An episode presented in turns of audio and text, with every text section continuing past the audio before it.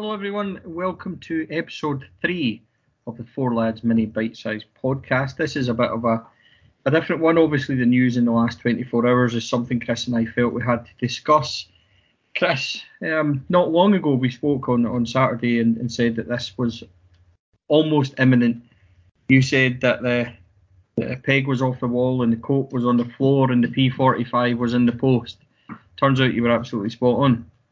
The P45 has now been delivered. Um, no, I, I, think it was it, it became obvious um, on, on Saturday that, that Michael Beale's time was was at an end. Um, I, I, know a number of us have been saying for some time that it was it was all heading that way. I think after the after defeat to Celtic a few weeks ago, the writing was on the wall, and it became a matter of when rather than if. It was just going to be when the board felt was the right moment to to make that call. Um, after the Aberdeen defeat, that call was taken out of their hands. Michael Beale could not have he could not have continued as manager for the European game this week and the and the St Mirren game. Um, I think Rangers risked another two um, results in those games that would have been damaging to the season.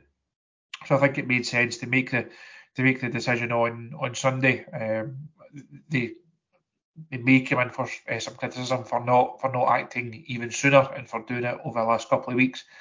But I think given the the schedule, um, it made it made sense, and I can understand why they've why they waited until this until this moment. Um, say Michael Beale's position became untenable after that Aberdeen defeat. The right call has been made, um, and I don't think anyone can have can have any complaints over it. Where did it all go wrong for Michael Beale? Um, I think this season it went wrong right at the very start because you look at the if you look at the the way that Rangers finished last season, also the defeats to Celtic were not good. They were certainly big um, black marks on his on his record, but he could talk around them by saying it's not my squad. There's a rebuild coming. No, the fans will be excited about what I'm going to do, and that was then that was then built up. Now there was a bit of optimism heading into the new campaign.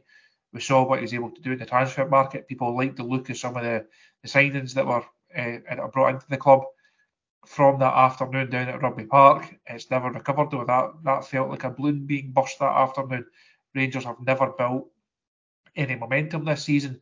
They've not looked like a squad and a side capable of going on the kind of run that teams that win titles put together. Um, so I think a, a, lot of it goes back to a fairly unimpressive pre-season, but ultimately it goes back to his recruitment. The players that were brought in over the summer have not been at the level required. They've not um, they've not done what's been asked of them. They've certainly not justified the, the outlay in terms of the transfer fees and, and the wages. And the squad ultimately is not is not good enough because it finds itself seven points behind Celtic and playing Europa League football rather than Champions League football. So I think if you're Michael Beale, I'm sure he'll take a bit of time to reflect on his Rangers his Rangers reign. Um, but he really has to he really has to pinpoint where he got it wrong in terms of the in terms of summer recruitment because that that has been the that's been the beginning of the end for him, I think. Chris, before we come to some of the potential names that have been linked, do we have an issue with the way that the board have handled this in terms of giving full control to Michael Beale and then being in a position now where there's no director of football at the club, there's nobody there footballing wise that can help them make this decision, and they're going to have to then do it more or less back to front by appointing a manager first and then a director of football. Is there a way around that? Have the board, in hindsight, made mistakes over that? Have we maybe not been as tuned into that as we should have been and, and focused on that potential more? Do the board have questions to answer over how they've recruited and, and how they've given the, the keys more or less to Michael Beale this summer? Is that fair? I think the in, in some regards, I think the board were maybe damned if they do, damned if they don't. If they if Michael Beale is the manager and he goes and says, look, what what's my transfer budget? They give him a number, and he then presents a list of players and says, this is how I would like that that budget spent. I don't think it's the board's position to say you're not signing Cyriel Dessers for four and a half million pounds. We don't think he's worth it. Now you you have to trust the manager's judgment. If you give him a budget, it's up to him to go and to go and spend it. Um, now, if there had been a director of football, or if there had been more football voices and more football people round about the club, they could maybe have gone to him and said, "Look, Michael, are you are you really sure?" But I think if you're the the board and you're the investors and the executives that are there, it's not their job to judge football players. It's their job to run Rangers and as proficiently and as well a manner as possible to then give the manager a budget to go and sign football players. So I, I wouldn't give them criticism in terms of how the signings have panned out. In terms of the, the director of football, I think that's something that Rangers should have. I think it's a structure that should work properly. I don't think we've made it work properly over the over the time that we've uh, kind of gone down this road. If you think to Frank McParland as a, a recruitment uh, director, you think Mark Allen, who I think time maybe reflects a bit more um, positively on now, uh, considering Ross Wilson's record. Uh, so as, as much as I don't think Rangers have really cracked it in terms of a director of football, I would like to see them go down that road. The problem, as you say, Stevie, they've got themselves in a position now where you're having to recruit a manager and a director of football at the same time. That's not how big clubs operate. That's not how successful clubs operate. And Rangers have really painted themselves into a corner in that regard because they're having to do too much at, at the one time now. Um, so there's a huge pressure now on the board and James Bisgrove as, as chief exec to go and make the right appointments and to make the right decisions here. If they don't, it sets Rangers back several seasons down the line. If they do, then they'll deserve all the all the praise and all the adulation and all the pats in the back that come with it. But I don't think anyone will be under the under any illusions of how difficult it's going to be to get the right director of football in and to get the right first team manager in and to do them both at the same at the same time.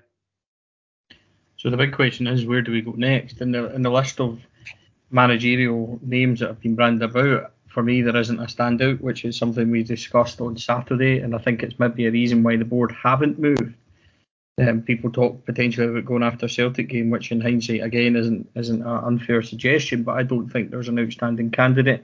A couple of the front runners already, Kevin Muscat, who we predicted would be in there, Pascal Jansen of AZ Alkmaar is, is a name being floated around this morning, and apparently there's an interest there. Both of whom play expansive kind of attacking football. Question marks over whether or not they can implement it and they'll be used to our kind of game and, and what the club demands. Kevin Muscat obviously has that previous. Is there any names, Chris, that, that jump out at you from the list banded about? I don't think there is a standout, uh, to be honest, Stevie. Um, and I think that that creates its own opportunities and its and its own issues. I think if you look back to when Steven Gerrard left, it was fairly obvious that the fans fancied Van Bronckhorst as manager, and it became quite easy for the board to go and make that deal happen, knowing that it was going to be uh, received in a certain way by the majority of the support again with Michael Beale, not as universally as popular a choice perhaps. Again, I think it was a fairly straightforward one for the for the board to, to sign off on, knowing how that was going to be largely perceived. This time, you could rhyme off a dozen, two dozen, three dozen names and not find anyone who is the standout pick. There's not anyone that's got the standout track record um, that's that immediately comes to mind. There's not anyone that the fans have got a real clamour and momentum behind. So I think that that does offer an opportunity for the board because they've, they've now got time. They've got Steve Davis and Alex Rae in there to get through the two games this week, go into international break. They do have time, do have time on their side, um, but that time has to be used properly. There has there has to be a real extensive um, search of who's available.